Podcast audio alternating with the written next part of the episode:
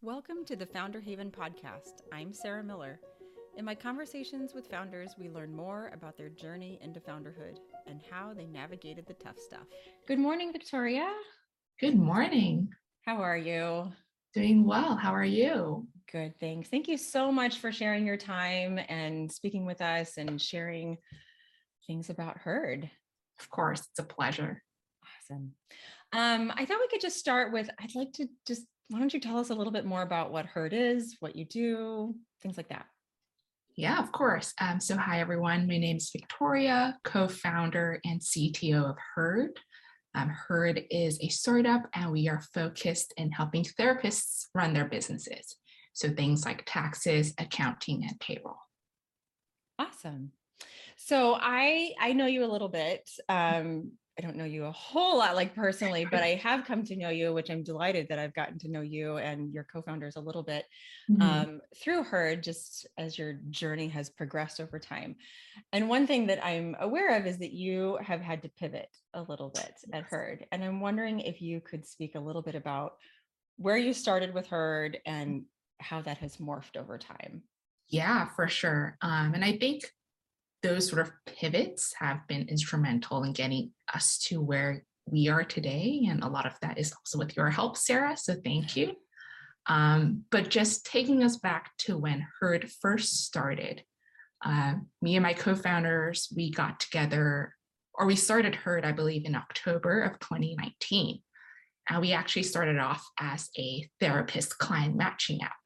Um, and so the idea there was to allow therapists to pick their clients as opposed to the other way around. Um, and that was the initiation of Heard, if you will. Um, and that was our first product launch. Um, we had a couple of folks using it. We got some good feedback. Um, but over time, we, we slowly learned that it wasn't really quite the right problem for us to be solving, um, namely because therapists just are um, in demand, um, quite honestly. And so finding clients wasn't necessarily their number one pain point. Mm-hmm. Um, so in February of 2020, um, right about when COVID hit, uh, we realized okay, this idea is not working. What else can we do? Um, so, me and my co founders, we sort of asked the therapists or the folks that we were working with, um, what do you need from us? And the overwhelming response then was, you know, there's pandemic now. We have no idea what's going on. We need just a space for us to talk to each other. And so we then pivoted into a community product for therapists. So you can think of it like a Facebook group. Um, so we had a place where therapists can post uh, posts where they can connect with each other, where they could ask questions. We also did a lot of just one off tasks for them. So, helping them set up their budget, um, answering questions about working from home. You know, how do you set up Zoom? I think we forget that when the pandemic first started, oh we gosh. all had to transition to working from home. Yeah. And it was this whole thing. Um, and so we did that for a couple of months. And over that time, just learned more specifically what the pain points were for therapists. Um, and one theme kept coming up like, how do I pay myself? How much do I pay myself? How much should I set aside from taxes? And I think one thing we learned was, you know, therapists are clinicians, uh, but they're also business owners. Uh, but nobody teaches them about how to be a business owner. Yeah, it's not fun. It's not easy, right? There's so many things you have to learn um, and we were getting asked a lot to help them with those items. Um, and long story short, uh, that's how we ended up where we are today, um, really helping therapists understand their businesses, helping them with what I like to call the unsexy parts of the business, right? Accounting, taxes, payroll, really, really gnarly subjects that nobody really wants to touch or deal with, um, and really helping them take ownership of the work that they're doing. That's awesome. Yeah, I remember um so I'm just to be clear. So I serve on a product council Mhm. for Heard, um, which just one, I'm so struck by it just because I think it, it speaks to the story that you're talking about of how attuned you are to your customer and Mhm. how you are really listening to the customer. So the product council is made up of, you know, therapists who, um, so that you can just access their, pick their brains and hear more about like what are the pain points and get feedback as you continue to grow. And so I, I was really struck when this pivot happened. I was like, oh, that is the less sexy thing. But God Almighty, that is amazingly helpful and useful. And I think they're going to do great Mhm. because anytime I'm in, you know, any sort of forum with therapists, I hear about, I don't know, I don't know anything about my taxes. I don't know how to incorporate. I don't know how to do payroll. I don't know how to, you know, and so I think it's that's amazing that you were able to continue to be in that space of listening to the to the client, to the customer. Mhm. So how I, I think that's also there's there's something in that though Mhm. because I think it's very hard, or maybe I should say it's very easy to latch onto the product that you've worked so hard to build Mhm. and very hard to let that go. Mhm. So, what is it about you? And I'll just speak about you because you're the one here, um, because I'm sure it's a it's a group effort. I know, but what is it about you that allows you to remain open Mhm. and to to say like, okay, we have to shift. I need to let this go, and I need to move in a different direction. What has allowed you to do that? Yeah. Well, I think the honest answer there is it is hard. Um, I think, especially as someone who's technical and is building the thing that people Yeah. are using, it can feel like, oh gosh, all of that wasted work, or Yeah. oh gosh, that was something that I spent, you know, two months on and now we're just tossing it away.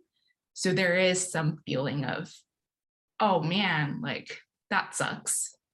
Um, but I think and I'm sure you've heard this common phrase um, just fall in love with the problem that you're solving for, not the solution.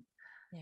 Um, I think one thing that, and the reason why my co founders and I started Heard was this indebtedness we felt towards therapists. And so, just my personal story um, growing up, I had a lot of folks around me who were suffering from depression, anxiety, me myself i suffered from depression. And it wasn't until i saw my first therapist that i was like oh there's someone who can help me with this you know?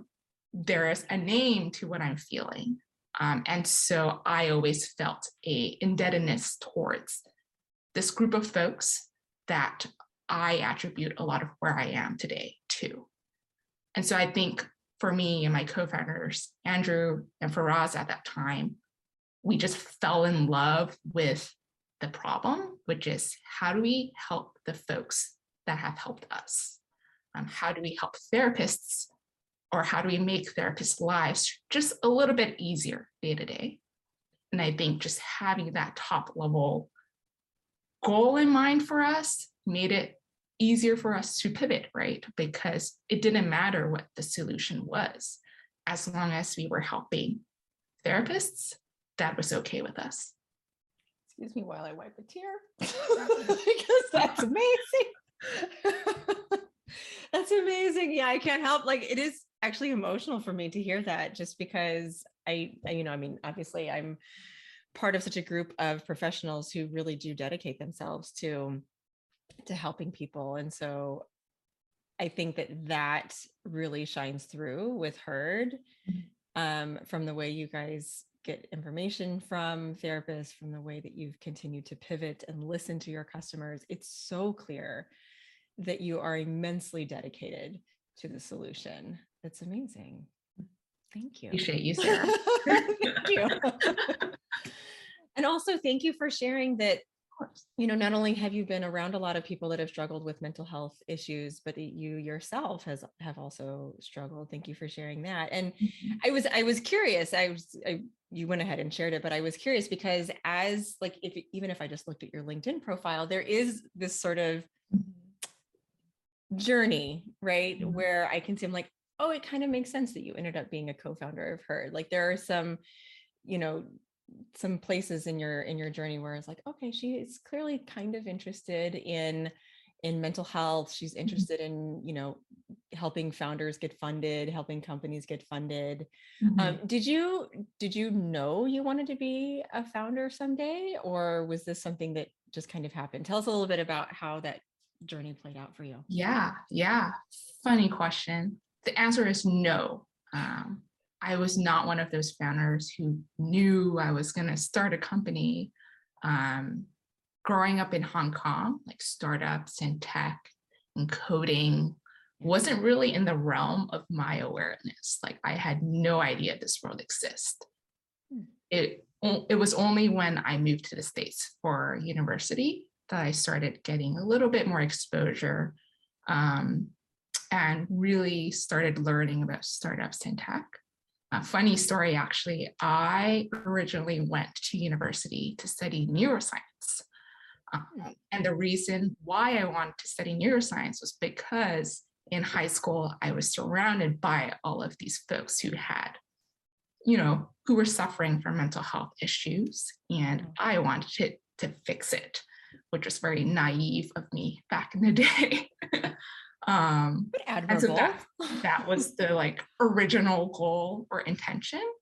Um, but in university, I was getting exposed to software engineering, um, started learning about the startup space, also realized I didn't want to do research for, you know, five, seven, ten years. Um, and, and it ended up in tech, you know, and a lot of that was just luck and privilege of being in the right school, being in the right place in time, you know, being able to move to San Francisco. Um, and when I moved here is when I started my career in tech, if you will. Okay. And how did you meet your co-founders? Yeah, um, we actually met at a mental health hackathon here in San Francisco. Um, so I think this was early 2019. Uh, but before the pandemic, I think there was a group called Hack Mental Health that would hold these hackathons once every three months or so. And the goal was to bring in, you know, technologists, clinical professionals, you know, folks in the industry, put them in all a room and just brainstorm ways uh, to help the industry.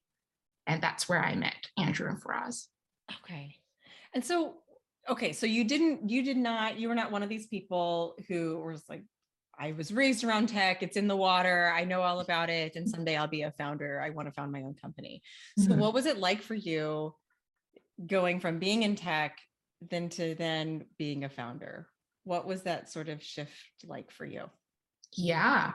Um, uh, I guess career wise, every time I switch roles, I just innately went to a smaller and smaller company. Um, I don't think that was intentional necessarily, but I do, I think I was looking for something and I didn't really know what I was looking for, but it just so happened that it brought me to a smaller company or a smaller startup or a startup that was focused on mental health. And so I feel like it was my subconscious telling me which direction I wanted to go. Um, I guess for me, a lot of my journey in becoming a founder has been very personal. Um, just a lot of questions around like, can I do this? Um, am I good enough for this? This world isn't built for me. So um, is it okay for me to be in this world? You know, I so I think a lot of my journey has been coming to terms with those questions, answering those questions for myself, even being comfortable calling Heard a company or calling myself a founder took a little bit of time. Yeah. And so I would say mostly personal. yeah. Yeah. So how how have you navigated those questions? How have you navigated like when those questions come up of Mhm. do I belong here? Am I really a founder? What does it mean to be a founder? Is this a company? Can I actually tell people that I'm helping to start a company? What do you do when all of those things were coming up? What did you do? Yeah. The unhealthy version of me would like run away from those questions, right? Oh, Sure. I was feeling that question. I will just ignore it, bury it, deal with it later. Yeah. Um, the healthy version of me was just talking to my therapist about it, sharing it with my partner, sharing it with folks who were also founders or were one step ahead. Yeah.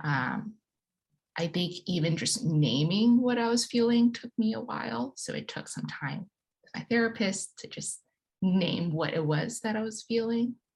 Um, and so I don't know if there was like a specific, if you do this, you will get to where you need to be, but it was just like a long process of one, naming what I was feeling, and two, working with folks to try and change that.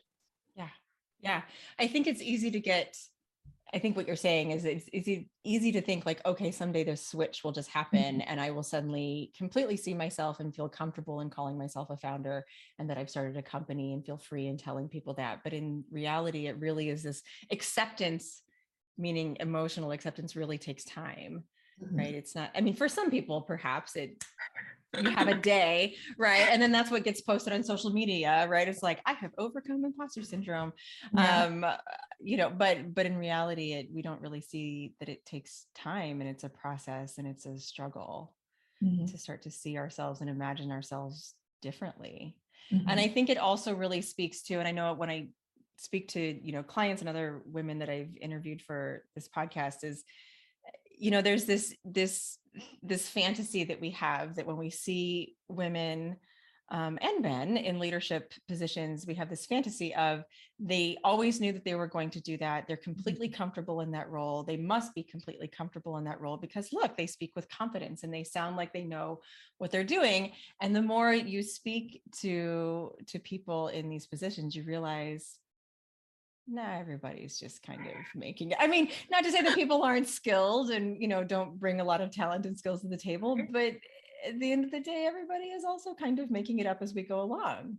Yeah, yeah. A lot of it is like reconciling what you see in others externally Yeah. and what you're feeling inside internally. Yeah. Because there were definitely moments in time, to your point, where I look at a founder and I'm like, oh gosh, she has her crap together. Yes. She knows exactly what she's saying. She knows where the company is going to be five years from now. And reconciling that with me internally and thinking, wait, I don't know what's happening. I have no idea what's going on.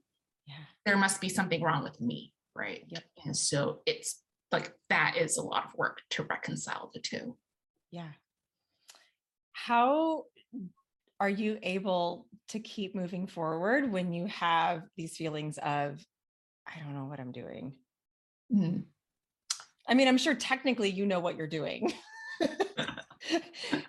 yes. But I mean, in terms of just, you know, where the company's headed, where your path is taking you, what do you do when all of that comes up and you're like, I don't know what I'm doing, but I've Mhm. got to show up and be a Yeah. leader? Yeah, yeah, yeah, yeah. Um, I think over time I have gotten used to that feeling. It's almost like exercising. So just like exercising my, I guess, ability to sit with that feeling of not knowing what's coming up next or being worried about what's coming up next. Um, so I think there is some element of getting used to it. Mhm. Um, but more practically, I think what has helped me personally is just journaling or writing down all of those thoughts. Um, I've also been very disciplined around the habits that do make me happy um, and focusing on that, right? So when feeling a bit of despair or when feeling stressed out, just returning to habits that make me feel better. Um, Hmm. so that could be, you know, going for a walk, um, sitting in silence is my favorite thing to do. Uh, watering my plants, you know, all of those small things to make it feel just a little bit easier. Oh, that's awesome. I love that just because I know rituals are something that can be immensely powerful for humans in general. And the things that you're kind of talking about are, are these kind of very ritualistic watering plants and things like that. That's lovely. Um, tell me a little bit about um, you mentioned your co-founders. Mhm. So there are three.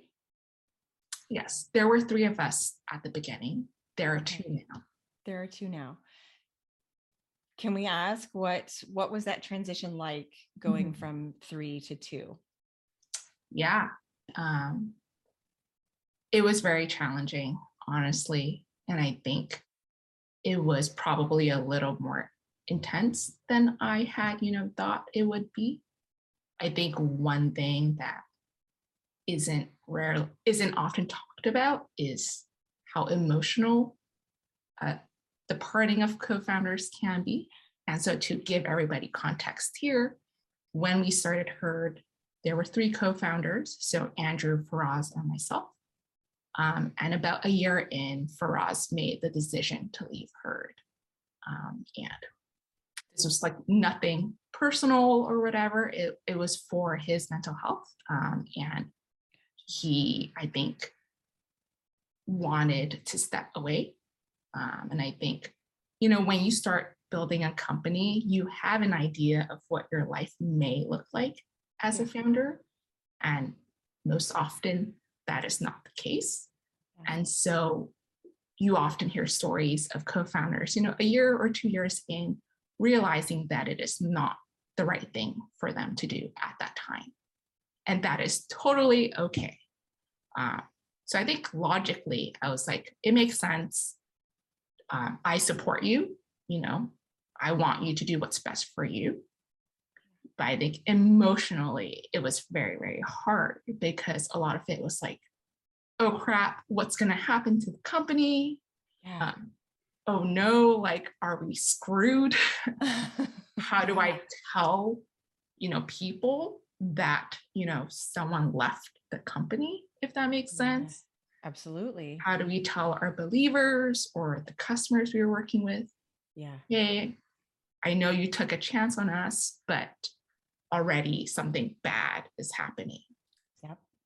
And I so I think the hardest part was just dealing with all of those emotional issues while also feeling like I need to support this person in their transition. Yeah. I need to support my other co-founder in this transition. Yeah. Um, like how do I make sense of all of these things? Yeah. Yeah.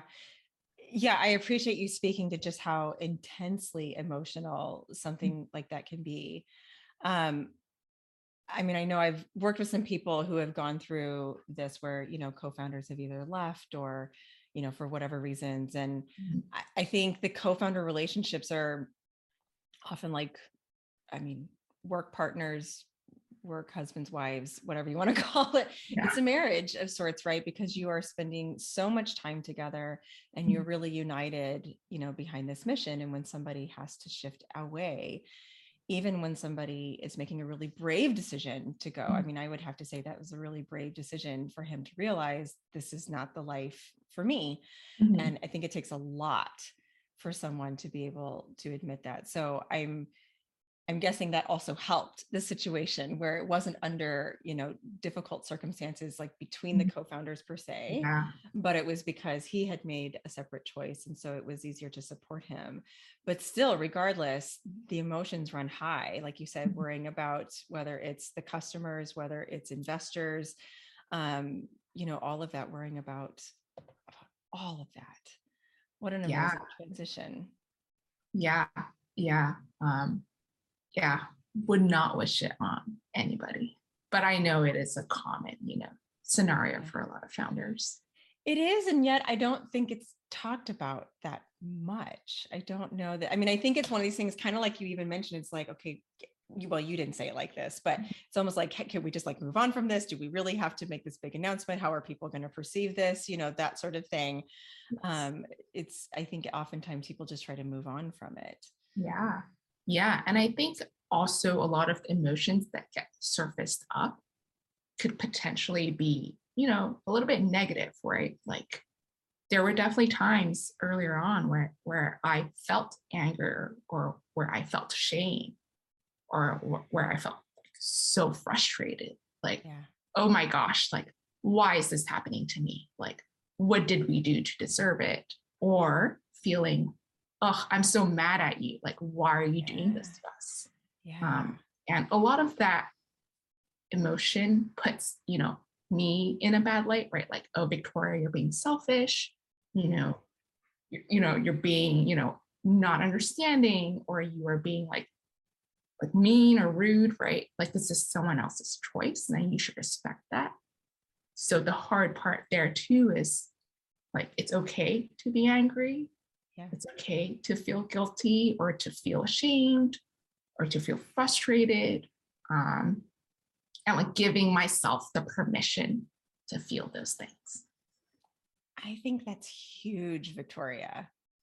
I actually think that's where so many of us, all of us, not Mhm. just founders, but really get stuck in this notion that there must be something wrong because I'm experiencing really difficult emotions, Mhm.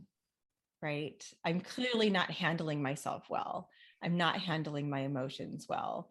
Right. Clearly, I don't have my stuff together, right? Right. Because like if I just if I can just get rid of these feelings, then clearly I will be much better off for it.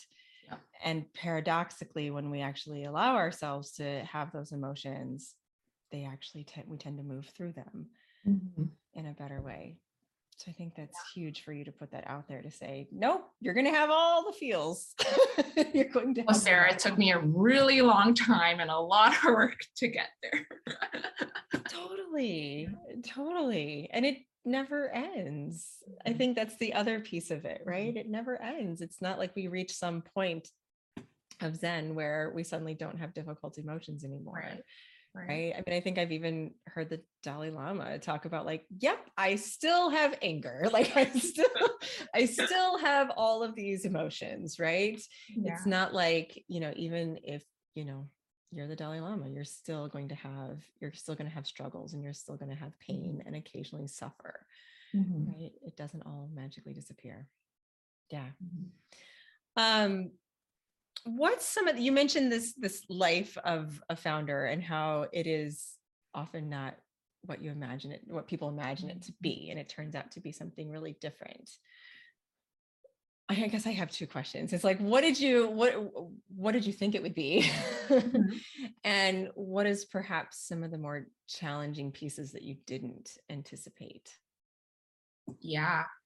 Um, I guess prior to starting Heard, um, my impression of founders was just who I saw, you know, in the news or on the stage or in the books. And so they had always presented as just like really knowing what they were doing. Like really being able to say, we're going to do A and B and C and D, and therefore we are successful. Um, you know, it seemed like to me that a lot of them had experience, a lot of them had an easy time raising money, an easy time hiring, an easy time getting to success. And I'm sure that was because, you know, we only celebrate, I guess, quote unquote, success with founders. Sure. Sure. And so that was sort of what I had in mind. A little bit naive, but that's okay. And I think when I started, I soon realized it is not a straightforward path, you know. It is not A, B, C, D and success. It is like this extreme roller coaster um, that you may or may not be on, you know, two months from now. And so I think the difference there between what I naively had thought would be my journey and what it actually was so vast. um, Yeah. And people, you know, now tell me, you know, like how that is the story of every founder, that is every founding story. But I'm like, I don't know. I just like never thought it would be that intense. Yeah. And sorry, I think you had a second question there as well. Well, maybe what is the greatest challenge in in being a founder now, like founder life? So when you say it's that intense, what is it that's most intense for you? Is it time management? Is it the Mhm. emotional roller coaster? Is it figuring out how to get in physical activity? Is it all the things? Like, or is it like, I don't know how to Yeah. nutritious food in my body all the time? Like, what is Yeah. what is kind of some of the biggest Yeah. challenges for you? Yeah. Um, I think something that is really challenging for me um, is the fact that I can't turn it off. Mm, So I think, you know, when you are at a job or, you know, when you are just working nine to five or whatever, at the end of the day, you can close your laptop or leave your job and not think about it, right? yeah. So on Saturdays, you can close your laptop and not think about it. Yeah. Um, and unfortunately, that is not something that I have right now. Mhm, And I think that has been pretty challenging for me Yeah. um, because day in, day out, you can never turn it off, right? Yeah. I can close my laptop, I can go for a walk, but I know at the end of the day, it's on me Yeah. to think about a lot of these things. And perhaps that should not be the case or that should not be my framing, but it feels that way. So it's almost like death by a thousand cuts, where, you know, Yeah. every day, um, just knowing that I can't turn it off, that that responsibility is on me. Yeah. Um, and if it goes well, or if it goes poorly, that is on me. Yeah. It's a different kind of burden. You know, there are certainly lots of stressful jobs out there, no doubt. Lots of pressure, high intensity sorts of jobs. And also, I do think it is a different sort of stress when it's your company and Mm. you know that people are relying on you or waiting for you to make a decision or waiting for your feedback, you know, that sort of thing, that it really does fall on you. And you know that if it doesn't come from you, then something's not going to happen, right? Or the company will fail. And then it's really easy to, I mean, you don't have to draw too many dots and say, like, well, then it's my fault, right? And then that's like an immense sort of, it's an immense weight. Yeah. And I guessing, and I believe most business owners feel this way.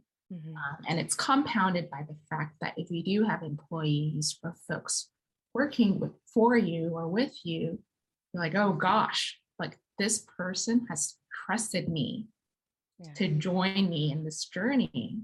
Mhm. And like, I don't want to disappoint them. Like, I don't want to mess it up for them. Like, they have a family, you know, they have a life they want to live, a life they want to support. Yeah. And maybe I can be okay failing for myself.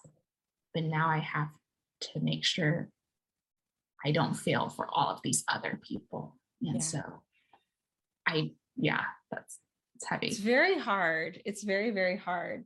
And I also think you know, I, I hear this from from women, especially a lot. They're like, I wish I could just let it go. Like, I just want to have thicker skin. I just want to let it roll off and, Mm-hmm. you know, not care and say like, yeah, it's all their choices. They chose to join. And so they're adults. And so they get to make their own choices about their lives and their families and their livelihood. And, you know, and I also say, yeah, and you're also a nice, decent human being. And what would it mean if you didn't care? Mhm. Like, I don't know, personality disorder is probably what it right? I mean, like unless you're a complete narcissist who, you know, really just is not really caring about other people around you, perhaps, right? I mean, then of course you're going to be emotionally drawn into it. It's actually a good sign in some ways that you care and worry about the people that are along for the ride. Mhm. Yeah. What are some of the greatest fears that you have to navigate? yeah.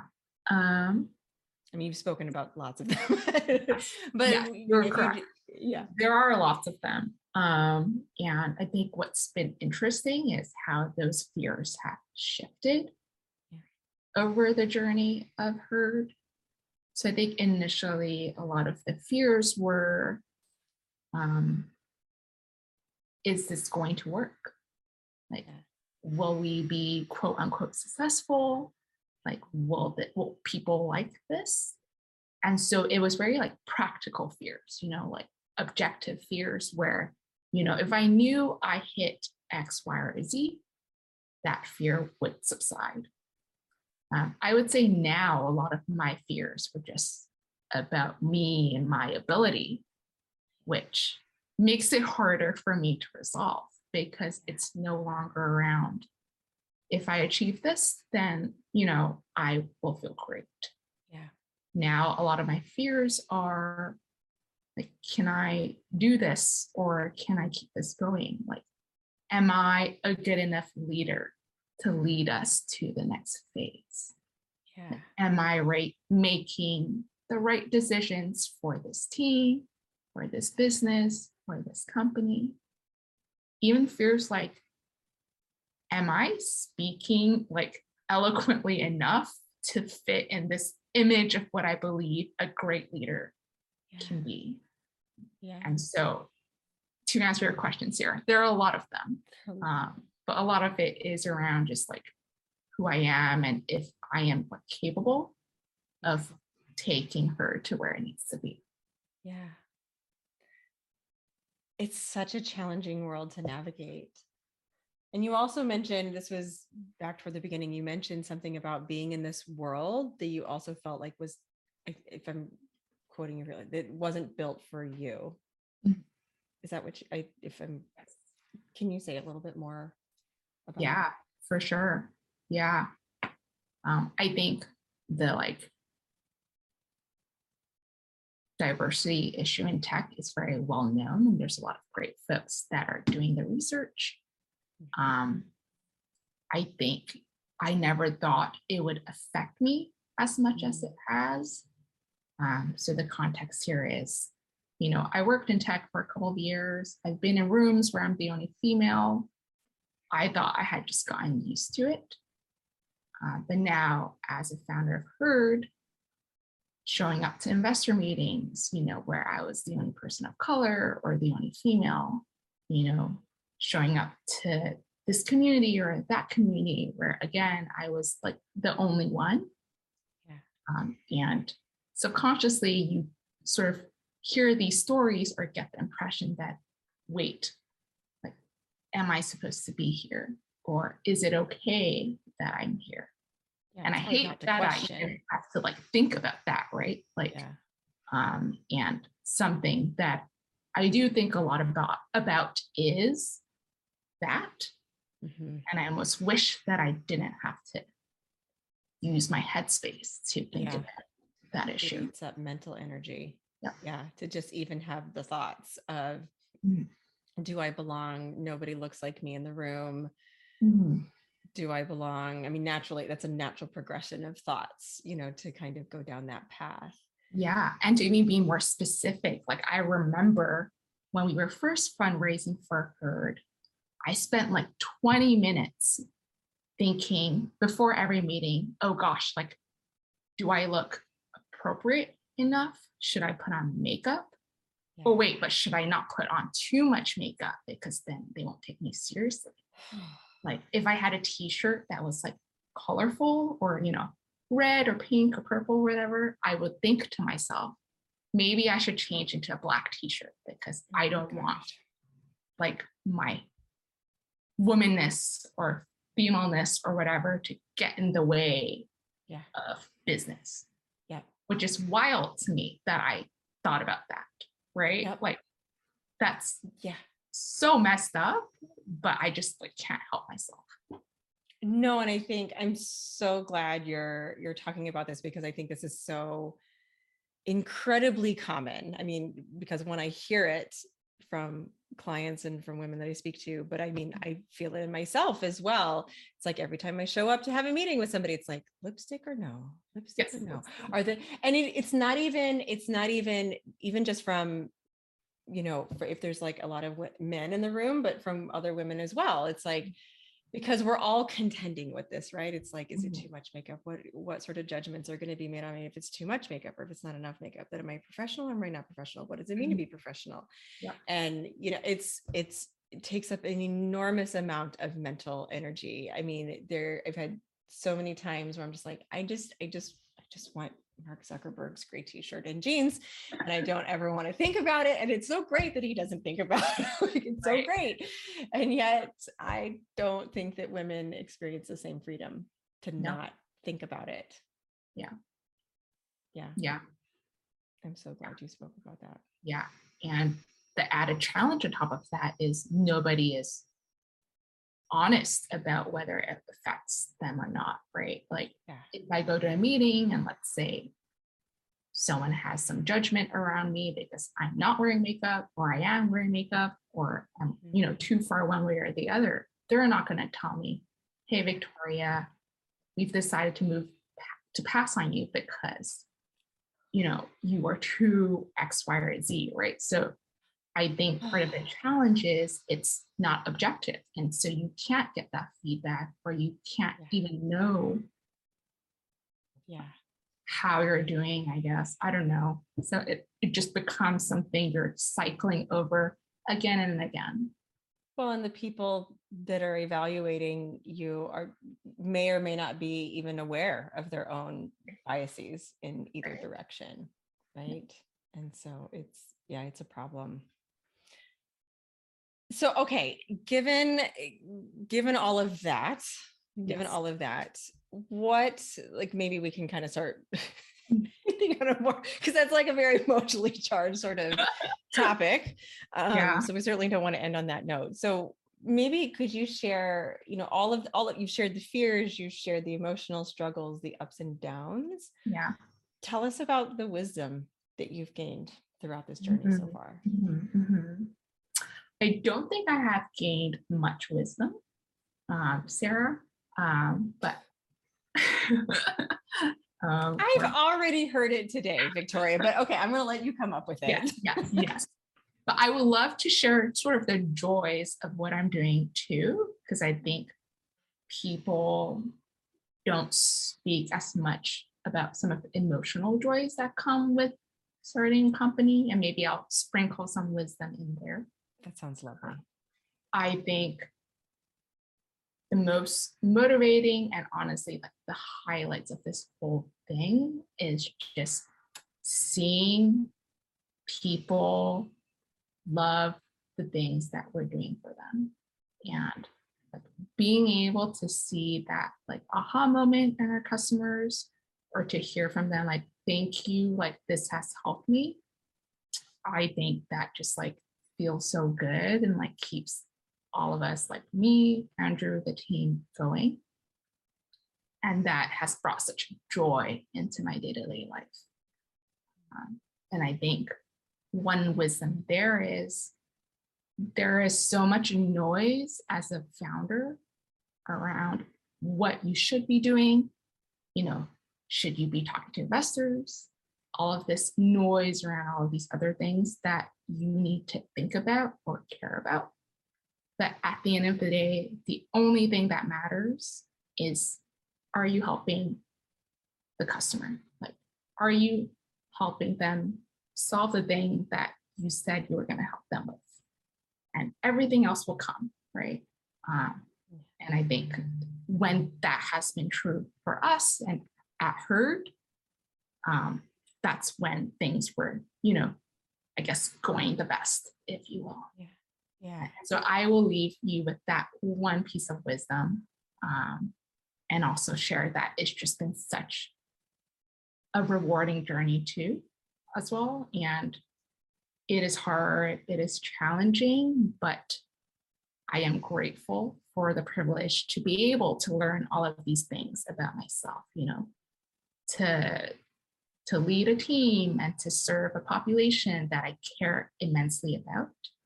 Um, and yes, it's hard work, but it is hard work that I am grateful to be doing.